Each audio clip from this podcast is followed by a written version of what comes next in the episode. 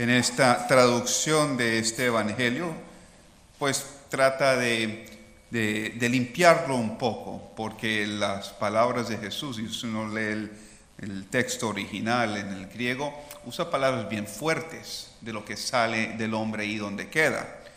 En realidad dice cuando lo que sale del hombre se pasa por el hombre y termina en la letrina.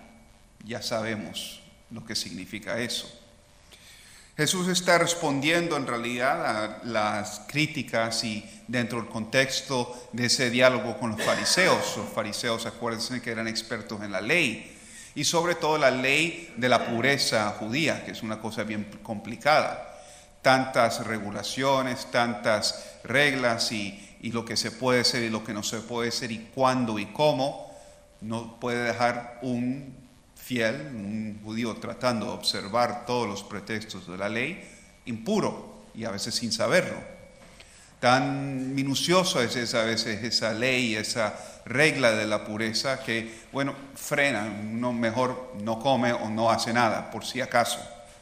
Me acuerdo que tuve, me, me enfrenté con esa ley una vez, en una vez que visité en la Tierra Santa, en un taxi público, esos taxis, los airport shuttles que te llevan al aeropuerto y recogen. Y los vuelos de ahí salen muy temprano por la mañana, así que tuve que salir, coger el taxi ya casi a las 3 de la mañana y claro, iba por los vecindarios recogiendo a la gente ah, eh, para, para, ir al aeropuerto.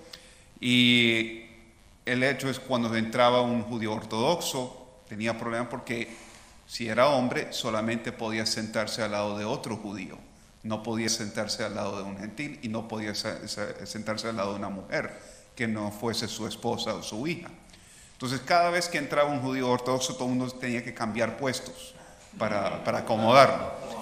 Yo estaba muy tranquilo porque en ese bus había una línea ahí con unas sillas pues eh, solas, ¿no? De single seats y al otro lado eran los benches con, con bar. Entonces me puse yo, como fui uno de los primeros, me metí ahí y nadie me molestó. Bueno, ya al final, casi al terminar, llega, y esto era durante las fiestas, durante el Passover, entra una muchacha, me imagino judía, americana, quién sabe, media borracha, y se tira ahí en uno de los asientos grandes y se cae dormida. Bueno, nada. Y el último que recogen, entra ahí el judío ortodoxo y empieza a mirar dónde sentarse, ya todo el mundo tenía su puesto, el único puesto al lado de la mujer. Y entonces él dijo, yo no me puedo sentar en ningún lugar, ¿qué vamos a hacer? Y el chofer ahora se puso bravo, alguien párese por favor, para que... Entonces como nadie se quiso parar, nadie que se quiso mover, yo digo, bueno, yo no tengo ningún problema en sentarme al lado de Sleeping Beauty acá. Entonces, a ver qué pasa cuando se despierta. Entonces, bueno, a ver qué pasa con, cuando se despierta.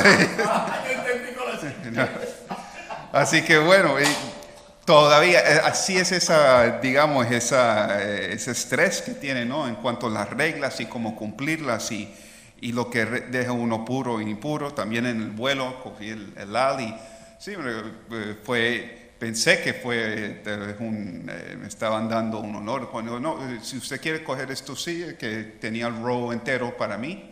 Ah, perfecto, me mudé. No, era que tienen que mover la gente y como ya sabían por mi nombre, que no era judío, nos movieron casi los cristianos atrás del avión, pero cada uno teníamos un row aparte para nosotros. Entonces, otra vez para acomodar la, cosa de las leyes de, pureza e impureza. Bueno, en este contexto Jesús está respondiendo. Y con esa, digamos, esa preocupación de lo que se puede comer o lo que no se puede comer, y qué efecto tiene en nosotros esa impureza, impureza ritual será, Jesús manda callar. Dice, no es lo que uno come que se puede dejar uno impuro, si lo que sale de uno al final es lo más impuro que hay. No, en realidad la impureza, y no estamos hablando de una impureza de estar sucio, pero la verdadera impureza que nos hace sucio en frente de Dios, que nos mancha, mejor dicho, que nos mancha en frente de Dios. Ah, eso brota a otro lugar no es las manos que se ensucian, no es la boca que se ensucia, pero mejor lo que sale de esa boca y lo que producen esas manos.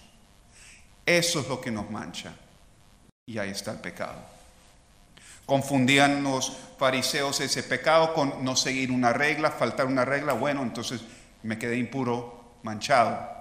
Pero si puedo seguir todas las reglas minuciosamente, ah, bueno, entonces Dios no me puede criticar de nada. No es eso. Jesús marca que el pecado en realidad no es eso que falté una regla, me equivoqué en un lugar, no, pero es la intención que sale, brota del corazón del hombre. Ahí es el origen del pecado. Y ahí menciona los pecados que salen ahí, que tal vez lo conocemos muy bien. Pero si también sale el pecado de ese corazón, también sale la virtud, también sale la santidad. Y si de ese corazón, en vez de salir codicia, envidia, injuria orgullo y todas las cosas que él menciona, sale mejor humildad, caridad y todas las virtudes, ah bueno, entonces no nos hace impuro, sino nos santifica de la misma fuente, del mismo lugar. Así que muchas veces eso es lo que llamamos escrúpulos, cuando nos confesamos y nos preocupamos de las cosas que en realidad no, no valen, no, no importan. Si llegué 59 minutos tarde o 60 minutos tarde, el pecado no se encuentra en un minuto, se encuentra en la, en, la intención. Así que cuando nos revisemos y nos hagamos esa examinación a conciencia, empecemos ahí en la fuente donde brota el bien, pero también el mal de nuestra voluntad, nuestro corazón, nuestra ánima. En el nombre del Padre, del Hijo y del Espíritu Santo.